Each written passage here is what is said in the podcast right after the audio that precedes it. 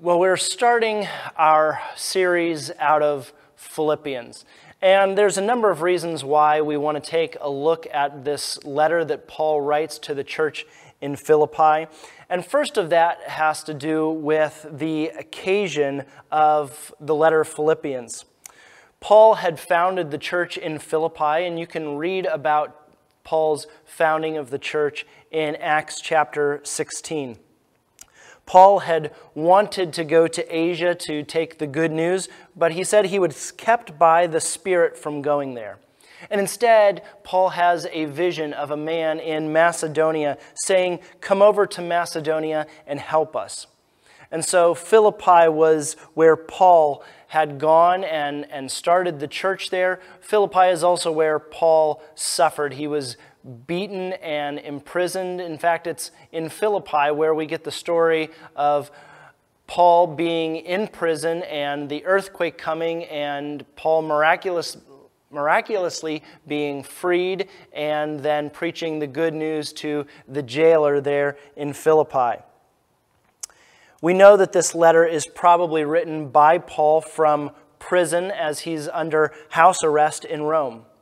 The Philippians had sent Epaphroditus with uh, some funds and some well wishes to Paul, and Paul is thanking them for their support and their ability to be co workers with Paul for the sake of the gospel. And so Paul is under a stay at home order and is physically distant from his beloved community in Philippi. Now, about the city in Philippi. This was a Roman colony, which was a big deal for a city that was under Roman control. It was in Macedonia, and it had a lot of former soldiers that had fought in the Roman legion. Philippi was originally named after Philip, who was the father of Alexander the Great. It was a multicultural city of Romans and Greeks and people of different cultures from the surrounding area. And there was also apparently a small group of Jews. There were cults and temples to different gods and goddesses, including the imperial cult, where they worshiped the emperor or the emperor's family. Now, as a Roman colony with a lot of former military and the worship of the imperial cult, Roman nationalism was a big part of this city. And so Philippians has a lot of echoes for us today. Philippians is full of encouragement amidst absence or joy in the midst of any situation. And so I hope we find encouragement from Paul's words as well as in the, the situations that we face today, which seem to be ever increasing. And so as we begin our look at Philippians, would you pray with me? Jesus, we thank you for these words. We thank you for this letter that Paul writes to a beloved group of fellow believers in Philippi. And I thank you that these words continue to speak into our lives today. May the words of my mouth and the meditations of our hearts together be pleasing to you. We ask this in Jesus' name. Amen. Well, Paul writes to the Philippians, first of all, as partners in the gospel.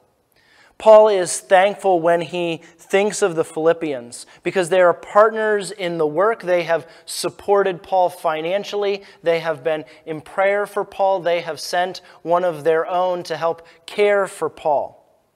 And I can tell you, as a pastor receiving encouragement from the partners in the gospel, that I have identified with Paul's thankfulness as I've been receiving cards and texts and emails from all of you. I am so thankful for that encouragement from our coworkers in Christ.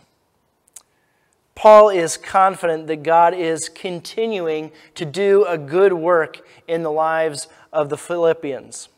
And specifically, what he's talking about is discipleship. Paul's not saying that the, the gospel is incomplete. Rather, it's the work that God is doing in each of us that continues to unfold. And Paul is praying that that work would continue to unfold in the lives of the Philippians. And so he talks about the process that we sometimes call sanctification or holiness, which is really the process of being molded into the image of Christ. And this is a lifelong process that each of us are a part of, being molded and shaped more and more into the image of Christ. And so Paul sees these Philippians as partners. And we'll see that being partners with a prisoner in Rome isn't always, or really isn't usually, a popular thing to be. In fact, some Christians are lifted up for standing up for their faith and suffering in prison because of it, while other Christians are criticized for standing up for their faith and suffering prison because of it. And we see this with Paul. The Philippians are supporting Paul, but we know that others see Paul's imprisonment as, as a problem. And so Paul sees his own chains as an opportunity to advance the message of the kingdom of God. You know, reading through this scripture, I think that most of us can identify with verse 8 in particular, where it says, God can testify how I long for all of you with the affection of Christ Jesus. You know, as we've been stuck at home and stuck with our family, and we're trying to process uh, this disruption, and we're trying to process job loss and mental health and family dynamics and schooling. All of that from home without being able to sit down face to face with someone and, and try and process that through conversation, sitting across the table and just talking with someone else. On top of that, we're trying to process the upheaval of continued unrest due to expressions of racism and, and violence in, in a number of communities. And honestly, uh, social media isn't the place to try and process our grief with one another. Watching the news and the media to find comfort isn't working. And so we are looking forward, longing to be with others. Paul prays for the fellow believers in Philippi. And in verse 9, he tells them what his prayer has been. He says uh, that he's praying that your love may abound more and more in knowledge and depth of insight, so that you may be able to discern what is best and may be pure and blameless for the day of Christ, filled with the fruit of righteousness that comes through Jesus Christ, to the glory and praise of God. Lynn Cohick, in her commentary, writes As the Philippians' love grows more and more, they will think differently about God and the world. You know, Paul begins by starting with love. This reflects Jesus' greatest commandments to love God and to love others.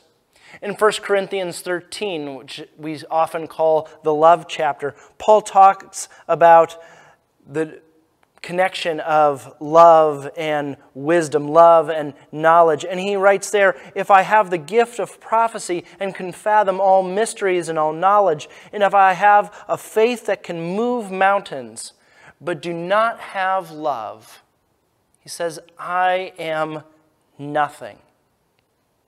See, love is the starting point and the ending point, but love also learns and grows. You know, when I finished up high school and was heading to college, I went to a four year Christian liberal arts college to study uh, youth ministry. And before I left, I had some uh, well intentioned folks, I think, say something to the effect of, don't let them change you. The fear, I guess, was that a liberal arts education and biblical scholarship would tear up my faith and it wouldn't be the same. And so I did certainly go through a phase of deconstructing my faith And I did that within a great environment that, that challenged and nurtured me. And yes, I did change. But my experience was one of loving God and, and seeking knowledge and depth of insight.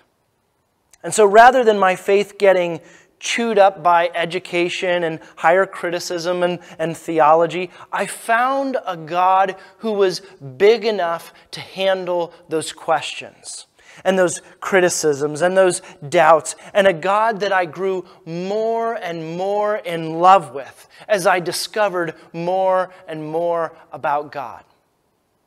It's wonder, one of the wonderful things that the more we get to know about God, the deeper we're willing to go with God, the more of God and Jesus we find to love. You know, sometimes people are happy with a, a basic, maybe uh, children's Sunday school understanding of Jesus. Is that okay? Yeah, I, I guess that's okay. Is that enough?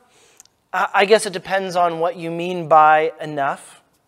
But I would ask if you love someone, why wouldn't you want to get to know more about them?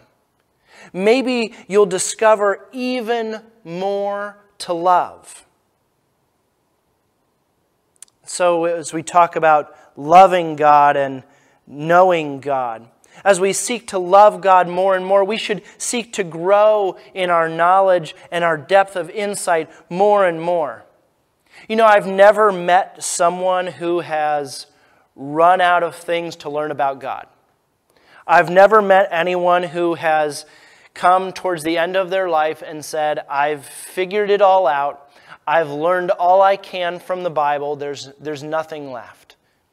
Because as we study Scripture, as we learn things about who Jesus is and how Jesus is calling us to act in the world, we find that there's more and more for us to love. There's just this incredible depth to God, this eternal, unending part of God that we just dip our toe into in our lifetime.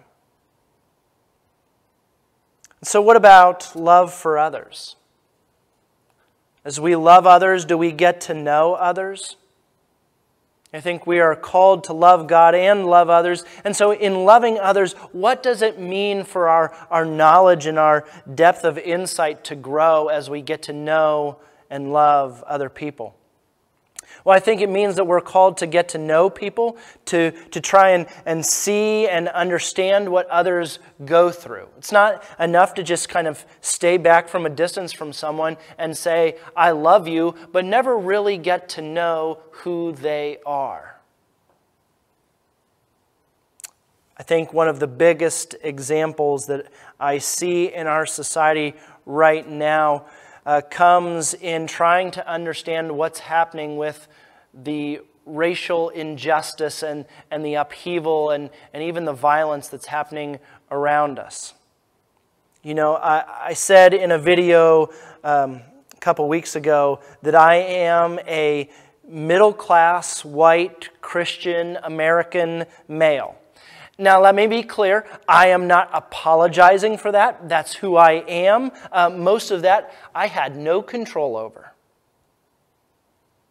And look, I can say that I love my brown and black neighbors and my brothers and sisters, but do I know, or have I gained insight into what others deal with? How they experience life? Or prejudice or quiet racism that I never see, that I've never experienced. You know, one of my last semesters in college, I took African American Lit. It sounds great, it sounds proactive, doesn't it?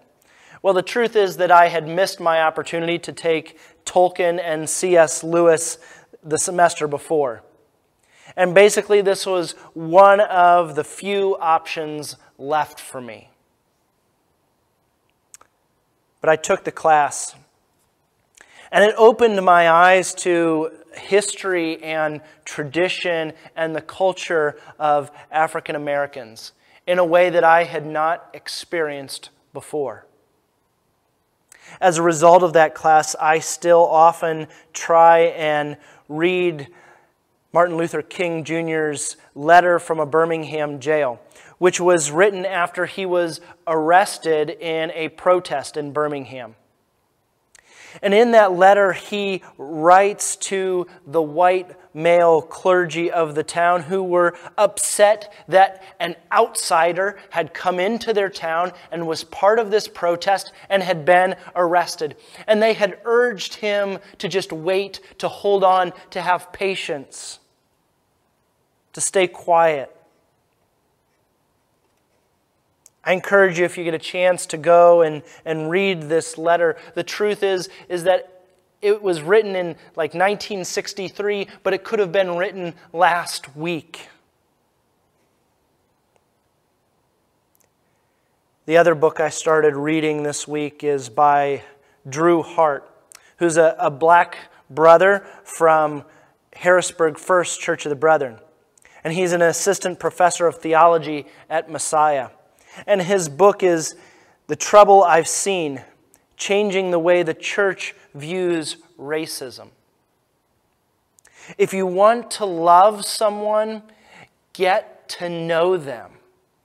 Get some perspective into their life and, and what they're dealing with. You want to understand why all these things are happening in the world around us, why there's this unrest. Just start by getting to know one other person who isn't like you, who has a different perspective. May your love grow through knowledge and depth of insight. You know, our country, our world is struggling right now. And so much of that comes from an unwillingness to sit down and get to really know others. Someone who is different from you, to hear perspectives that aren't your own, to let love and knowledge grow together. You know, when love and depth of insight grow together, Paul says that the fruit of righteousness comes through Jesus Christ. That fruit grows, that fruit of righteousness grows as we let love and knowledge kind of grow together. It blossoms into that fruit loving God and getting to know God more and more, going to that deeper level of faith, that deeper walk of discipleship. But we also need to get to love and know others around us. Amen? Knowledge without love. Paul said in 1 Corinthians 13, that we can have all knowledge, but without love, it's nothing. It's a little like the Pharisees. Lots of knowledge about the, the Torah and, and the Old Testament. They know their scriptures uh, upside down and inside out. But Jesus criticizes them at one point and says they won't lift a finger to help anyone. See, knowledge without love fails to connect with others. It fails to recognize the humanity of another person. And over time, even the knowledge becomes distorted without being connected to the care and the support of others. On the flip side, love without knowledge. I, I think that real love pursues insight into God and into others. And without insight and knowledge, love, I think, can become sentimentality. Love without insight and knowledge doesn't hold accountable, it doesn't really connect with what someone else is going through. And so, as we seek to love Jesus more and more, let our knowledge and our insight grow too. As we seek to love others, let our knowledge and insight gained from listening and being in relationship with others grow as well. Would you pray with me?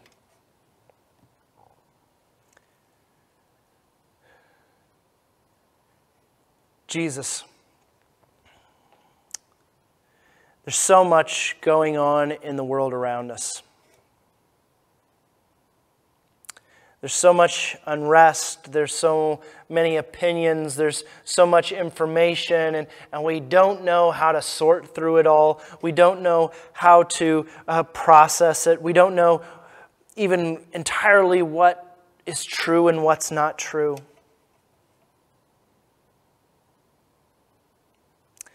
God, we want to love you. God, I believe that we want to love others. So, as Paul encourages these Philippians to, to let their love and their knowledge, their depth of insight grow together and blossom into the fruit of righteousness, so we are asking for a hunger and a thirst to grow in our love and our knowledge of you to take time to study Scripture, to be in prayer, to be in conversation with the church, to be discerning in community. But also, Lord, help our love and our, our depth of insight into those around us into others in our own congregation, into others in the community around us. Help us to have insight and knowledge and love for the marginalized and the oppressed and those that feel marginalized and oppressed. God, we confess that we just often don't know what others are going through. We often try and love from a distance and not really get to see what's happening in someone else's life. So we ask that you would forgive us for that and that you would help us to strive in our love and our depth of insight into you and into others. We ask this in Jesus' name. Amen. May we discern what is best and may we be pure and blameless for the day of Christ. May we be filled with the fruit of righteousness that comes through Jesus Christ. To the glory and praise of God, go in peace. Have a great week, Spring Creek.